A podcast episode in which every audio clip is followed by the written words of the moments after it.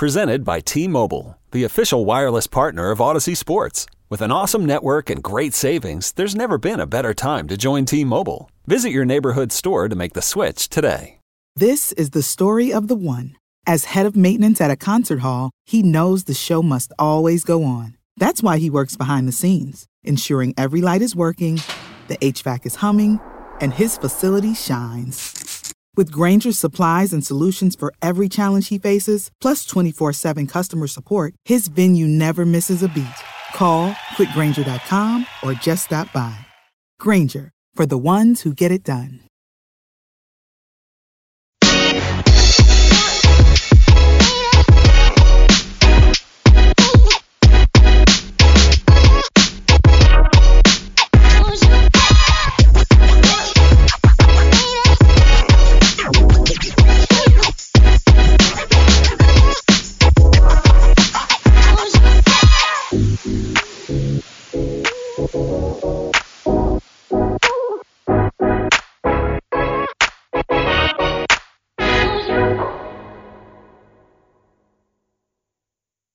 Hey, what's going on, guys? Welcome back to another episode of the Sixer Sense podcast. Today we got AJ and Joe. What's going on, boys?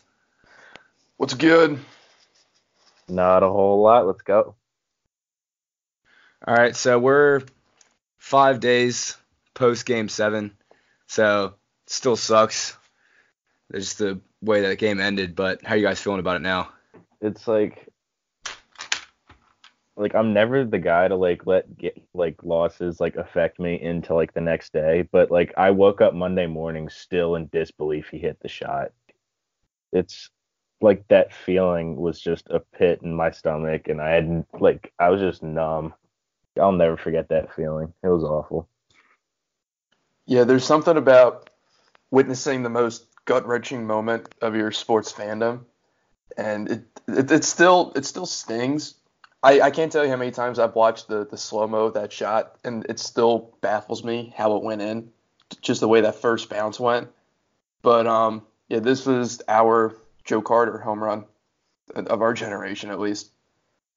Definitely the worst feeling. I, just the worst I've I felt during a sporting event in my life.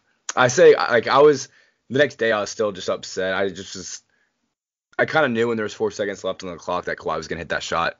I just kind of had a feeling just the way the series had gone with him just completely dominating. But I say I was the most, I guess, bitter on Wednesday, Bucks Raptors game one, and I, I knew this I knew the Sixers team could compete with the Bucks, and just that one game could have cost Sixers a chance of the finals. That one shot, so they, like this Sixers team could definitely be a finals contender this year. Just they didn't get their role it kind of ruined your whole playoff experience, you know, the whole the rest of the way through because I watched every single one of those teams and I just think that Sixers could have easily competed with anyone else, and it, it, it just sucks. Well, it's like they say, it's a make or miss league. Yep. Why made it? Took four bounces though. I scroll past that shot whenever it's on my timeline. I still can't watch it. In real time, like I watched the the slow mo version of it in real time. That's about as slow as it felt for me. Like that, that like it hit the rim and it, I just felt like it, it just lasted 30 seconds before that ball went in. Yeah, slow mo is like actual time. Like the craziest part is like the view from like the other baseline where you can see the ball like that first big bounce. Like not even half the ball is on the right side of the rim for it to roll in, and then it hits the other side of the rim, and still like half the ball is about to roll out. Like the more you watch it, the less it makes sense. If you don't watch that shot and not believe that there is a God, then I don't know who you are. yeah. I, I didn't realize how high the ball went when I initially watched it in that replay. The ball was like well over the backboard, and it still just kept rolling around in there. But like you said, AJ, it's a make or miss league. I don't know. I, I was that whole game. The Sixers just were I don't know. There are points where I'm like, all right, this team's team's gonna make a run and go for it, and then Raptors just kept pushing it. And if Serge Ibaka is gonna be the guy that put the, your opponent's team over, then like so be it. I just so wish that game had gone to OT. I I I, I just can't, man. It, it, I, I swear, if that game went to OT, they were to win that game. I was kind of nervous because Ben and Tobias both had five fouls, and that's that was also one of the problems in the fourth quarter. Again, was Ben. I would say maybe with eight minutes left, he got his fifth foul, and so Jimmy and Tobias had to guard him the rest of the game. And Tobias scored 13 of their last 15 points, and that just was the only reason why the Raptors won that game. And Kawhi just closed them out. Once they started, what did the Sixers start in the first quarter? Like 0 for 9. Yeah. They were one for 12 at one point. Yeah, once that kind of happened, I figured it was going to be one of those type of games because a lot of their looks in the first quarter were really clean, and you just kind of knew it was going to come down to just who gets a lucky roll or who gets like a 5-0 run at some point, and that's kind of what happened. But I can actually still feel the spot on my hand where I punched my living room floor a few times when Ben Simmons forgot to box out Serge Ibaka, which like I don't want to put it too much on Ben, but there was like those offensive rebounds are backbreakers. I mean, like those stand out in my head almost as much as the shot at some points. They literally got outgritted by Kyle Lowry, who is literally probably our height. The uh, offensive rebound differential. Like 16 to 5 or something. Yeah, I just know that Serge Ibaka just had just as many offensive rebounds than the entire Sixers team. And the Sixers out rebounded the Raptors for almost all that series too. Yeah, yeah, they definitely. And then at the beginning of the game, the Raptors completely out rebounded the Sixers, but the offense rebound was 16 to five, and Kyle Lowry had some timely offensive rebounds too. Kawhi had four, Serge Ibaka had four, Sixers had five as a whole team. So, and Serge Ibaka had a plus 22 that game. He had the highest plus minus. It was kind of funny. The one thing that was interesting after the game, the entire Raptors starting five were all on the minus, minus except for uh, Kyle Lowry was at two plus two, and the whole entire Sixers starting lineup was um, in the in the plus. But that one and a half minutes of Greg Monroe where they he was minus nine, that was not a good look for Greg Monroe. He's in there for like a minute and a half, and they just torched the Sixers. Joel Embiid was a plus 90 in this series. That's incredible. That that was insane. He has so much impact that's not in a box score that people don't really realize. In that one game, I think it was game six. He used a plus 40. He only had he didn't have like crazy amount of points, but he just he just impacts the game so much on the defensive end and then even on offense, just with how much attention he draws. And the worst part about it is if you look at the box score, Kawhi put up 39 shots and missed. I think he shot like 44%, and the Raptors as a whole shot like 38, 39%. How many times do you win that game? Like that's like that was a night the Raptors were ready to be had, and the Sixers just couldn't do enough to separate. I mean, that's basketball. It happens, but like, like you, that was it. Like, ah, man. If tough. you look at it too, I mean, the Sixers won the second through fourth quarters. It was it was just that first quarter that ended up killing them in the end.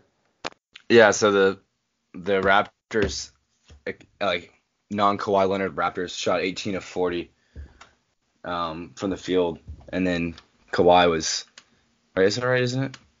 Yeah. And um, man, if you told me before the game that Kawhi would shoot 39 times and have 41 points, I would have taken that with how the series has gone. Kawhi's usually putting up like 25 shots for those like 45 point games or but he's he didn't even have a great shooting night and they still pulled the game out. I, I knew it was gonna be a tough, gritty defensive game, but kind of I'm over it honestly. I'm looking looking towards NBA draft and Brett Brown's back, so.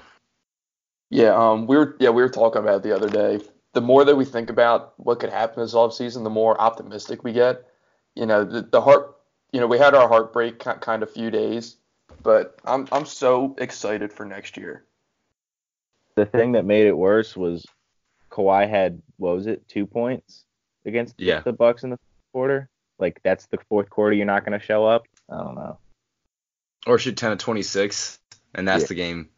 Let's move on to Brett Brown. So it didn't take long for Elton Brand to announce that Brett would be back, which which is in, with agreements with everybody in Sixers fandom. So there definitely would have been some riots and a lot of unhappy Sixers fans in Sixers players if he did he didn't get fired. So justice was served. Yeah, I would have been rioting. He he had no reason to lose his job. Um, I think Josh I think Josh Harris and Elton realized that, but um, I, f- I feel like that there there were probably some opportunities where they could have came out and explicitly said that Brett is our coach for the foreseeable future. I just think it was it, it was tough to see that those kind of rumors get out, especially around you know that time of Game Seven. So, but but at least they, they came out right away after the rumors came out and said, no, Brett is our guy.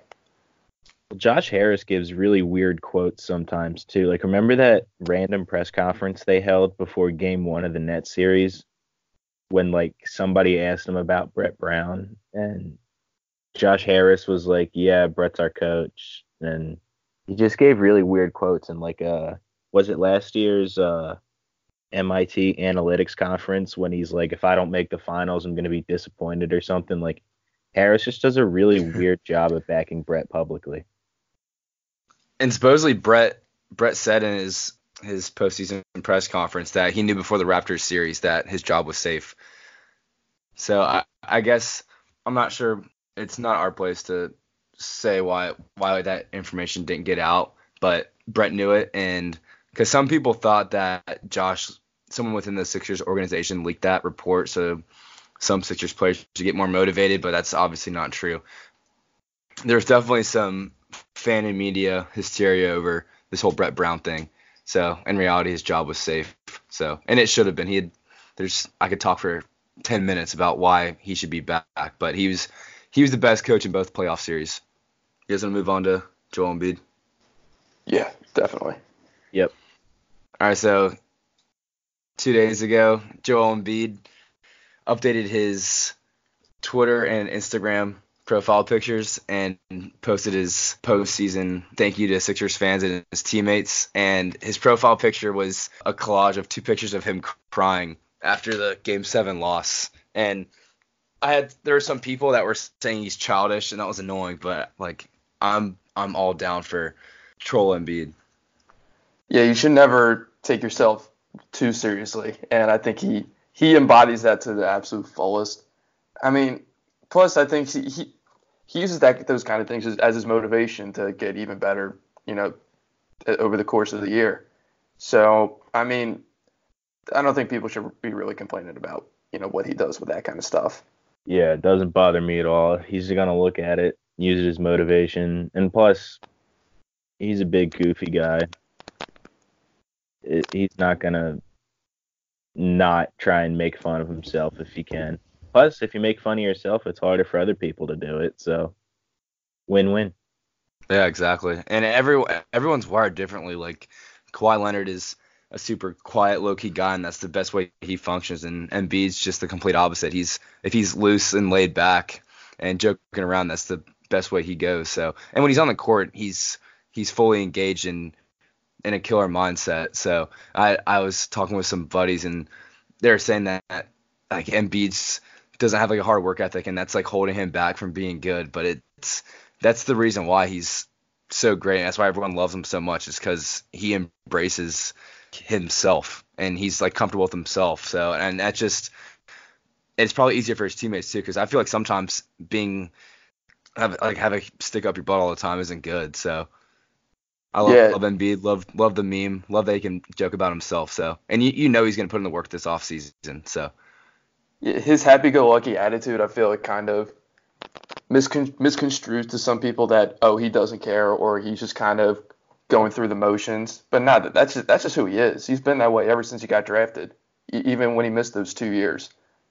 I mean, j- just because he's always you know joking around, smiling, and all that, that doesn't mean that he he has that killer instinct which the national media beats to death sometimes. They want to joke about his Instagram and his Twitter posts and him saying this or doing that, but it really like takes away from the fact that the dude wants to kill people when he's on the basketball court. It's it's kind of like this thing of people have to like they put NBA players in a box and act like they can't have personalities. It's NBA players are people too. So he has every right to joke around and do whatever he wants. And I think it's honestly good for the NBA to have a guy like that because the NBA markets their superstars so well. Having a guy like Embiid that's so lovable by so many people, so marketable is I mean, the NBA is eating that up and I think media should eat it up too. It's good for the Sixers also. He's the kind of guy, I mean, not for so like this playoff series, but he's good enough where he's the best center in the NBA. He's good enough to be able to joke around and still get away with it.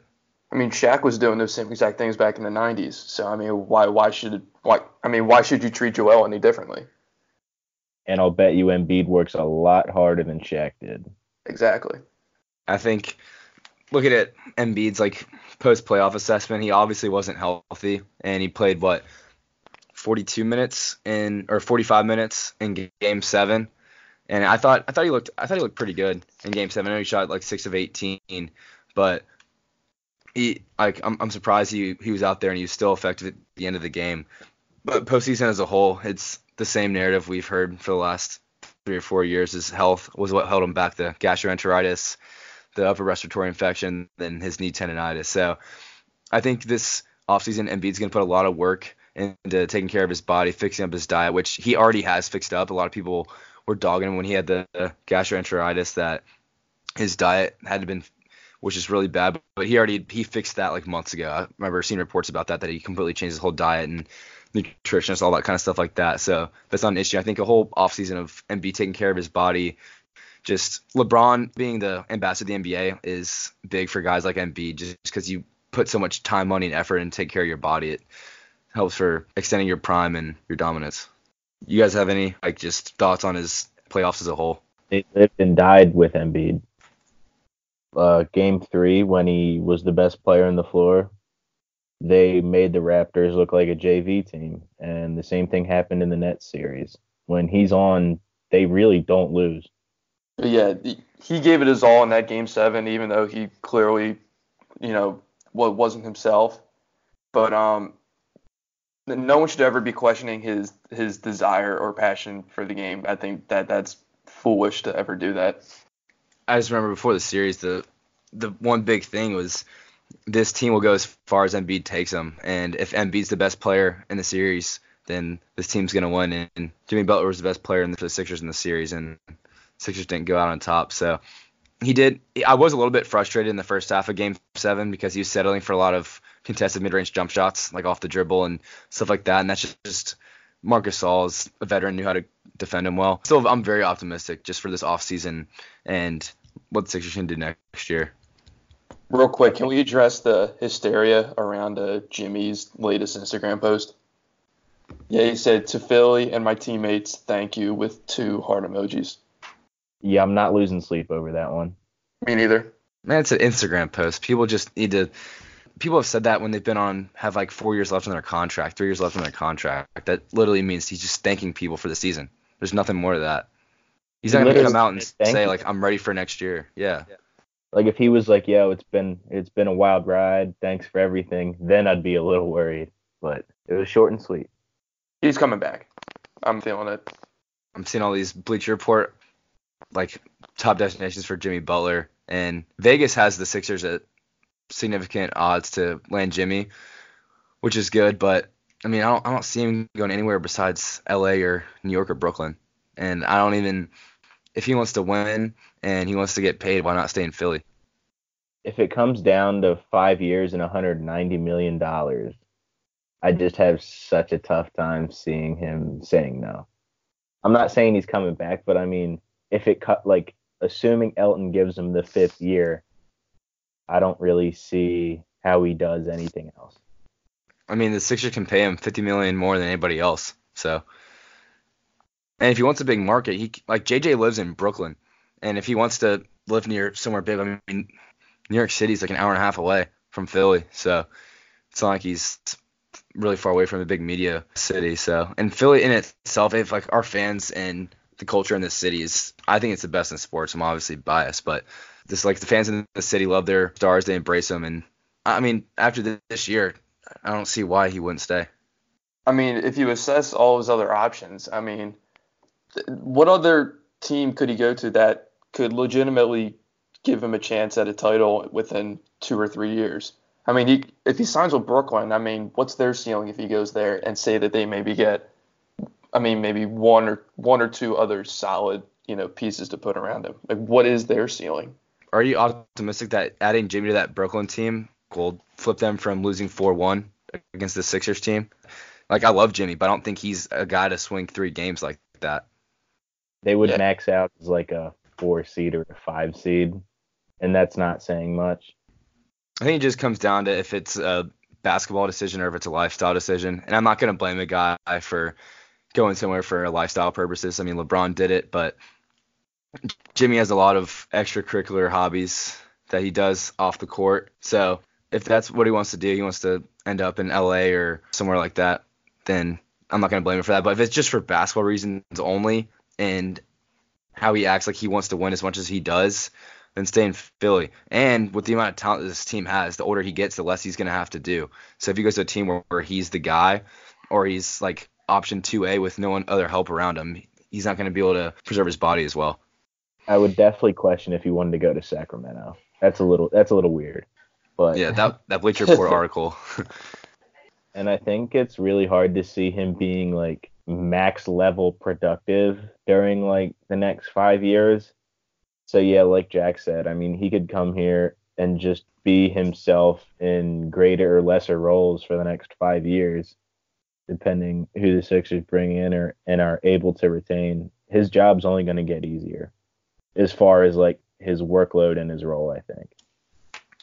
Yeah, and people are trying to make it out that if he stays here, would he still be? I mean, w- would he get upset not being the number one option? But I mean, we saw for that he played 55 games, I think, for this team, and for a majority of those games, he was the second or third option. But once that fourth quarter rolls around, he, he is the guy. So to really qu- to to question something like that, I think it just isn't right. And one thing that's so big in all of this for Jimmy and Tobias as well, if want to bring him into it, is the better Ben Simmons gets, the more it opens up every other Sixers player's game. Like once Ben has that Giannis attack mindset of attacking the rim and is more confident with shooting free throws and then extending his game, that is going to make everyone have such like more high quality looks um, and just spread the offense out so much more. So it's just it's going to get easier from here for Jimmy. And yeah, he turns 30 this summer. And Jimmy says he wants to retire when he's 35. Like you said, Joe, it's going to get easier for him. And this team, this starting five, played 10 games together before the playoffs started. I saw the numbers, but this starting lineup on the court this playoffs completely dominated everybody. They come back, run it back, build a bench, then we're good. They should want to run it back. Every single one of them should want to. Run it back. If you have a competitive bone in your body, if you want to win basketball games, then and if you want to get paid too. So lottery was Wednesday night. Somehow the Pelicans had a six percent chance of landing the number one overall pick, and they snagged it. New York got the third pick, Memphis got the second, and then the Lakers got the fourth. So you guys' thoughts on Zion to the Pelicans? I mean, if you're AD, I mean, do you rescind your request to to get a trade? That that would that would be such an that would be such a fun duo. That, that's a box office duo. It Zion and AD. I Jrue mean- Holiday too. Yeah, Andrew Holiday. Sources said that AD still wants out, but if if you're him, you have to at least reconsider, you know, your situation right now. It would be it would be disrespectful if you didn't. Like that's just a wild front court if you want to think about it. Like you could have basically the supersized version of Julius Randle and Anthony Davis. The two of them just roaming around the rim. That would be incredible. I mean, this is gonna be Anthony's da- like it's gonna be Anthony Davis's best front court partner he's ever had. And this year, as of now, the Pelicans, if they if everyone opts into their team options and player options, they still have 40 million left for their offseason. So they could potentially go out and get a max guy. So let's say AD stays, Jrue stays, they have Zion you could go out and I would hate to say this, but a guy like Tobias Harris or, or let's say Gordon Hayward opts out of his contract with the Celtics, his player option. You could throw you have a lineup of Jrue Holiday, Anthony Davis, Zion Williamson, or and like Gordon Hayward or Tobias Harris, and that's one of the best teams in the West, I'd say. So I mean, if you're AD, you definitely have to think about your options. Yeah, but um, a friend of mine pointed it out. If AD, you know, changes his mind on wanting out of New Orleans, he will look like the biggest fraud of all time, with with all the theatrics that were surrounding, you know, his end of his end of season remarks and everything like that. It would it would be a bad look, kind of. It I would think- definitely make him look soft. I see the point in that, but AD's thing is he wants to win, and you get gener- generational talent like Zion. I mean, if he wants to win, he could with this roster. He has a better chance of winning with this roster than I'd say the Knicks. Let's say he gets traded to the Knicks, um, assuming like they only get like one other guy. But this team would be there'd be a lot of talent. They'd be decently deep with Jrue AD. Let's say Julius Randle comes back, and then we got Jah back up center. So, I mean, man, that team would be fun to watch. And they can get a shooter too. Bring in Seth Curry or somebody like that this offseason. Wayne Ellington. But I, I think he's I think he still gets traded. I've seen reports of them trading him to the Knicks for that third overall pick. It's a top. They just saved they just saved basketball in New Orleans for the for the foreseeable future.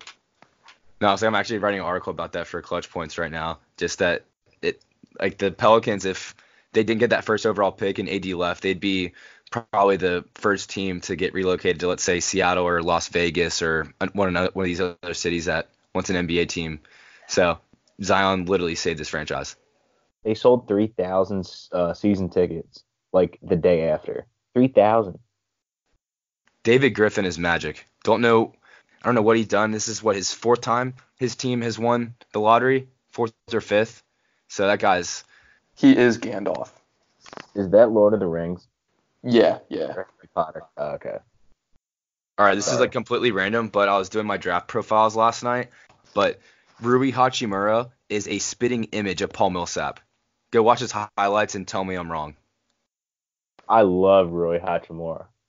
He's insane. Go watch his highlights like once we're done with this. And like I was watching it last night, and people compared him to Tobias Harris, and I just was watching his game, and he's like a 6'8", 6'9", power forward. He's not a small forward. He's not fast enough, and he doesn't have like crazy athleticism, but he can get that like 15 footer off. He has a decent three point shot, and literally Paul Millsap. I'm not saying he's gonna be that good, but his game models looks like Paul Millsap's does. He has the most interesting background of, of anyone I've ever seen in the draft. He like barely speaks English. Wow. Yeah, like he yeah went to high school in uh, Japan, right? And he was Yeah. just dominating over there. I mean, it, it, that just that's so cool to me. I, I love those those kinds of stories. He'd be Down- a fun dude on the international Sixers. Oh. Ooh, All right, so you guys want to move on to New York? So I was watching the lottery and I saw LA and New York at the bottom, and that would have been insane if LA got that first pick.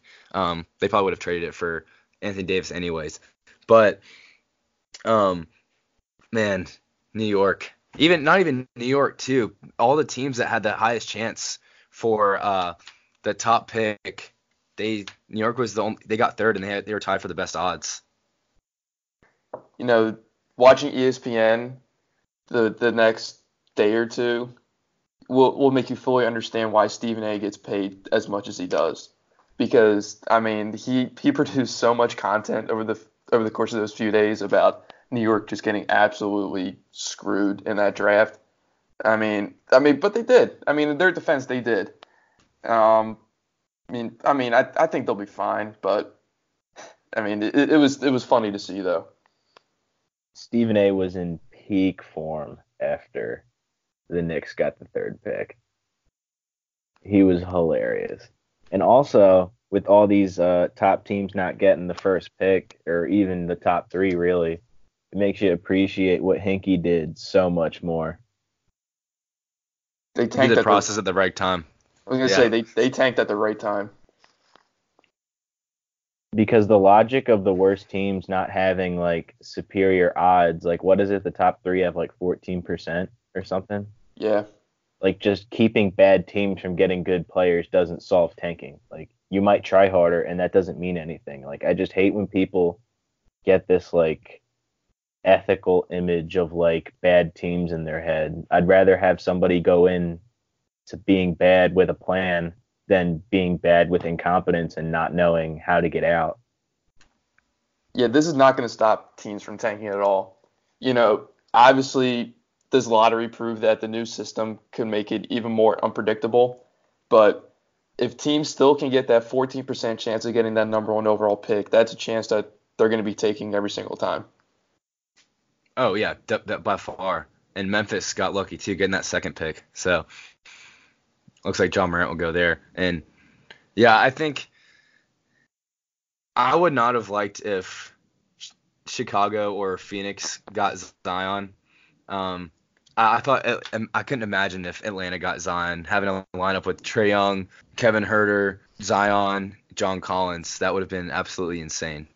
It's gonna be interesting. I think AD is. I think he, he's definitely gonna be traded before draft night. I think it's gonna depend between LA New York. New York can offer a better pick, and because I think it's, it's definitely a top three draft. It's three man draft, like a lot of people have said, but it's AD is definitely gonna be moved, I think, and if he stays, that'll be that'll be interesting too.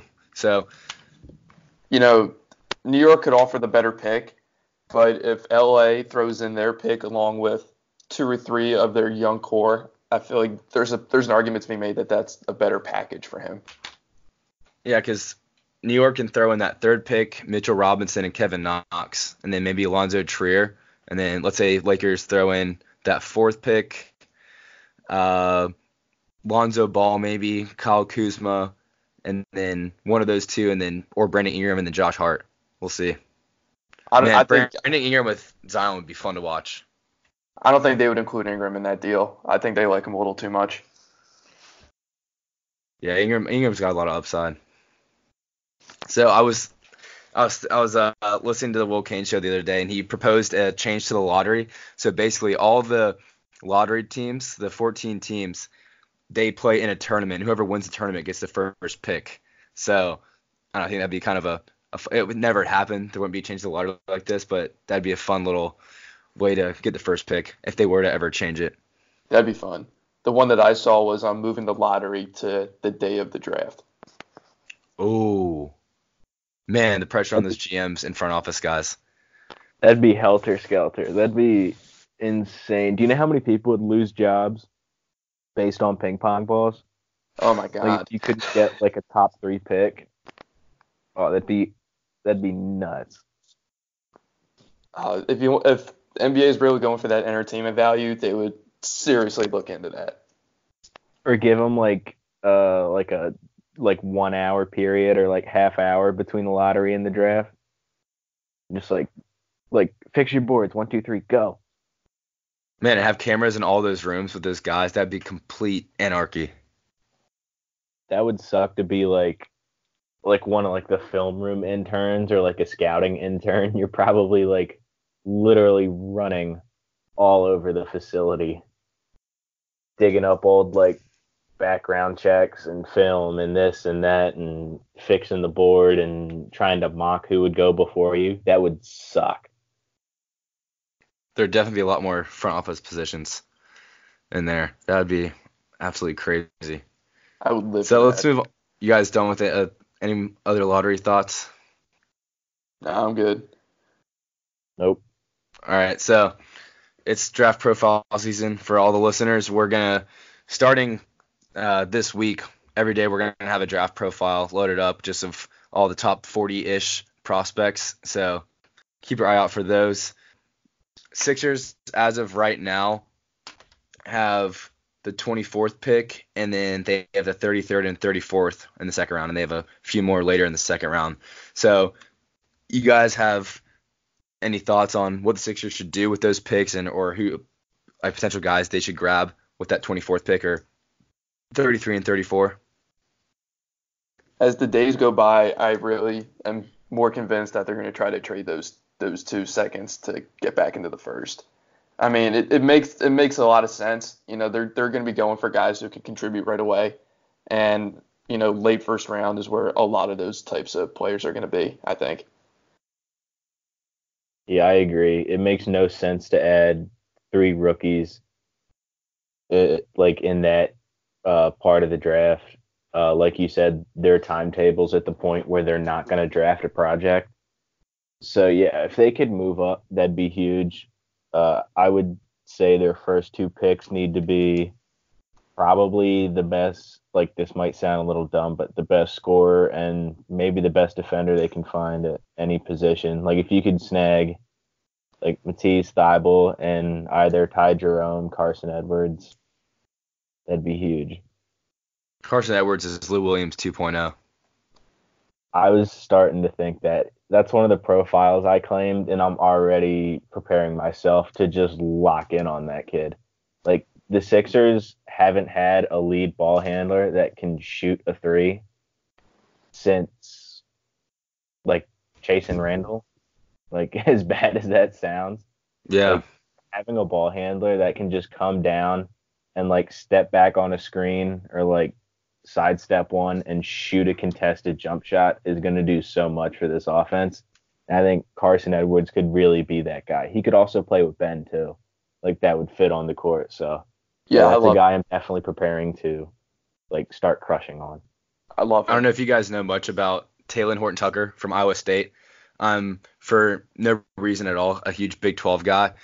So watch a lot of Big 12 basketball. But he's 6'4", has over a seven foot wingspan. He's 6'4", 235, and he'd be one of those guys that can have immediate success. He's a three and D type of guy. He's like uh, really good defender with blocks and steals, but he's really well. Uh, he, he can overpower guards inside. He kind of has a comparison to Marcus Smart with a seven foot wingspan and has a lot more weight on him and a more capable three point shot. He only averaged 11 points, four rebounds, and three assists this year.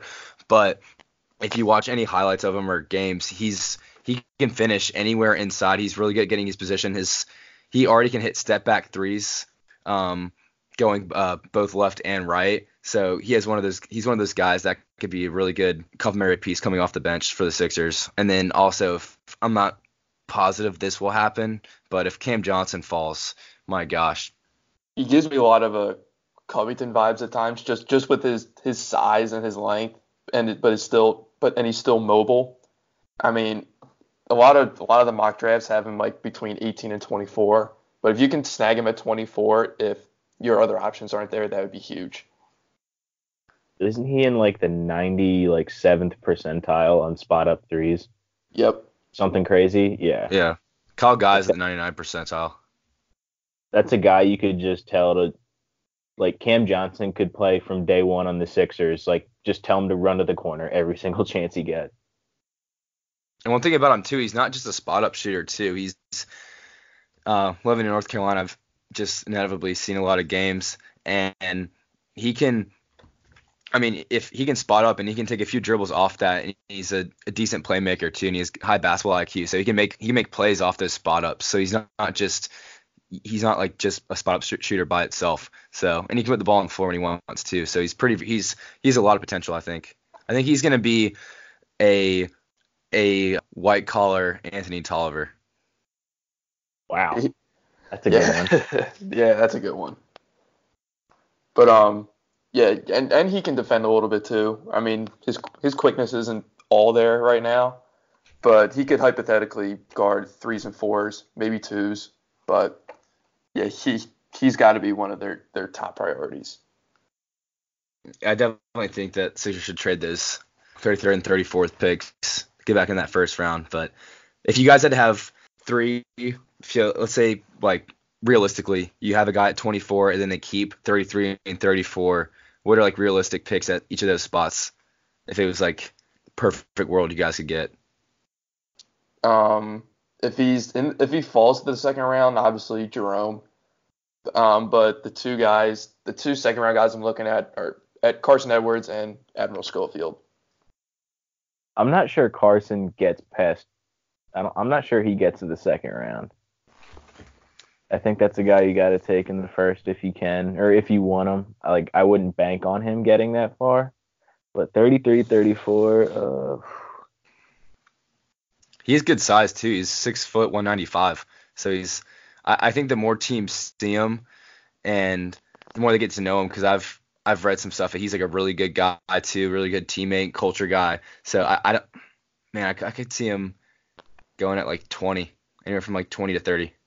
he's really athletic too. Like he can dunk the ball.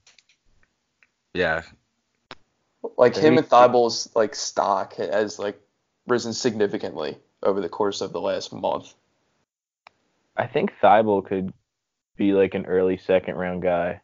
Like the like the NBA like the NBA combine people like got intel on who to invite to the combine and Thybulle wasn't on it. And I just have a weird feeling he's the guy that the internet likes more than actual basketball people. I mean, I kind of hope that's true so they could get him at 34 if that happens. But I'll, yeah, like Joe said, I wouldn't mind like an Admiral Schofield, Eric Paschall type guy just to be like a defensive, like tweener forward. Dylan Windler from Belmont, the six eight lefty, uh, shooting guard slash small forward. His he has a super quick uh, release on his jump shot, and he's pretty athletic. He's sneaky athletic too. He was going was off in the, the NCAA that, tournament. Was he the one that was like a really good golfer and almost quit basketball to play golf? I'm not sure. I wouldn't be surprised though. Kind of has that golf that golf look to him. I just remember uh, during the turn the tournament, uh, Jay Bilas said he reminds him of a left-handed Gordon Hayward, and that's all I could like keep in my head when I was watching him play. He's a great basketball player. He can he can score. The thing is, is he he can create space on. I mean, there Belmont was playing decent teams in the tournament, and he was creating space on decent defenders. Like against uh when they're playing Maryland, he had a really good game against them in the tournament, and he's that that jump shot is like super quick release. So I think he'd be a guy in a couple years that could be a really good contributor off the bench. But if, at, at 24, I think Tyler Herro, if uh if he fell, that would be nice obviously Cam Johnson, but I wouldn't mind Talen Horton Tucker. The more I watch Talen Horton Tucker, the more I starting to convince myself. And also that inevitably happens when you do draft profiles. You like just fall in love with the guys you do profiles for. But I think he has a lot of potential, and he has real, a lot of potential to fall also. Real quick, um, what do you, what are the chances that you guys think that the that they look at potentially using one of their picks on like a, a young center to try to add more competition to the backup uh, five role. I feel like uh, what's their what's their um what's their latest uh, second round pick? Was it 42nd, something like that? They have a they have a 42nd, and then I believe they 54. have um, 54. Yeah, 54. Yep, that's right. Yeah, I wouldn't be surprised if they used it on a on just a, a center to bring in competition. Tacko Fall on a two way contract at 54. Oh, feed me that. I want 54 to be Tacko Fall or Kyle Guy, and I'll say it till the day of the draft. Tacko yeah, Fall, he broke the combine. Man, what is it? He's a 10, two and a half standing reach. That's insane. Eight two wingspan or something like that. Yeah. Also, Charles Bassey's another center that would fall. That could potentially fall, but I'd rather take Kyle Guy or Kyle Guy or Tacko Fall. Yeah, Tacko Fall's official measurements: seven foot five and a quarter without shoes, seven seven with shoes, two eighty nine, uh, eight foot two wingspan, ten foot two standing reach, six point eight percent body fat. Man, that's insane. Uh, going back to Maryland, speaking of backup centers, Bruno Fernando is a guy that I wouldn't mind the Sixers taking as a backup center. He's got a lot of potential. He moves well too for a big guy. He's got a decent jump shot too. Yeah, I watched a few. I watched three or four. One of my buddies is um, big Maryland guy, and I watched a few games, and he, he really impressed me a lot. As did uh, Kabengele from Florida State. He's another center that I could see being a really good backup for Embiid. Super athletic, think, can block shots, get rebounds. I think that's a position they add in free agency like I think your backup five has to be like a veteran defensive guy, but I really wouldn't mind them adding like a young center to like groom and have him be productive like a year or two down the road. Yeah, it is true because the Sixers, like we were talking about in the Slack and stuff, and I don't see them using more than two, maybe three roster spots for rookies next year. And then you also have, I mean, Shake and then Zhaire also. So I mean, some of these guys, like if Kyle Guy would be a G League guy next year, definitely a two way, and then same with Tacko, if that happens. Well, they also have to convert Shake to a, a full time contract because him and Haywood are both on two way, two year deals, which I didn't know were a thing. Oh yeah. That's a thing. Yeah. Hmm. I feel like they, they have to convert Shake. I understand if you wouldn't give if you wouldn't convert Haywood, but I think Shake proved enough that that he should be worthy of a of a full time deal. At the very worst, Shake is like your fourth shooting guard or point guard. Like he's I mean, yeah. just having on the bench. TJ's gone most likely, so I mean, replace him with Shake. Exactly. This team's gonna have enough talent next year, assuming guys come back that throwing in Shake for 12 minutes a game is not gonna hurt you that much. So especially if Jimmy's in there running the point guard, he can just throw him in as like a spot up shooter. Wouldn't be too bad. Can we talk real quick about how if Golden State continues to play that at this kind of level without KD, then he's he's absolutely gone this offseason. They're twice as fun to watch without Kevin Durant, honestly. They're definitely not as good without Kevin Durant, but they're so much more fun to watch. Everything's just so much more organic when he's not on the floor. Like you have to account for Steph and Clay running around the perimeter, and then like you try and like blitz him or trap him, and then like Iggy slips a screen and then like throws a short roll pass to Draymond or something. Like it like it's just like like the Spursy like pure form of basketball to like the tenth degree. Just the scoring bursts that they go on when they when they run that system. I was watching that game and I swear they they went on that 11-0 11-0 13-0 run in maybe 40 it felt like 40 seconds in real time. Portland did everything you can't do against Golden State in the matter of like 50 seconds. Like come down, shoot poor quality shots early in the clock, and then just forget where Steph and Clay are. I just knew the Blazers were up 18, and I told my buddy I was like, dude, it's Warriors are coming back. Like it's and they could do it in two minutes, and they did. By the end of that third quarter is super close game. It, Yeah. It's just crazy how fast, and you, you, you don't even realize either. You'll get the score and they're, they're down 18, and when the Warriors are down 18, it's like the average team's down by five. You just know that they can go on that run so quick, especially in this third, historically great in the third quarter. You just knew it was about time that they're just going to come back and like shoot the lights out within the span of two or three minutes. Like watching them over the course of the last few games is really a throwback to that first title team. Just the constant movement, the outrageous scoring bursts in the third quarter. That's when you that, that's when I loved that team back in those days.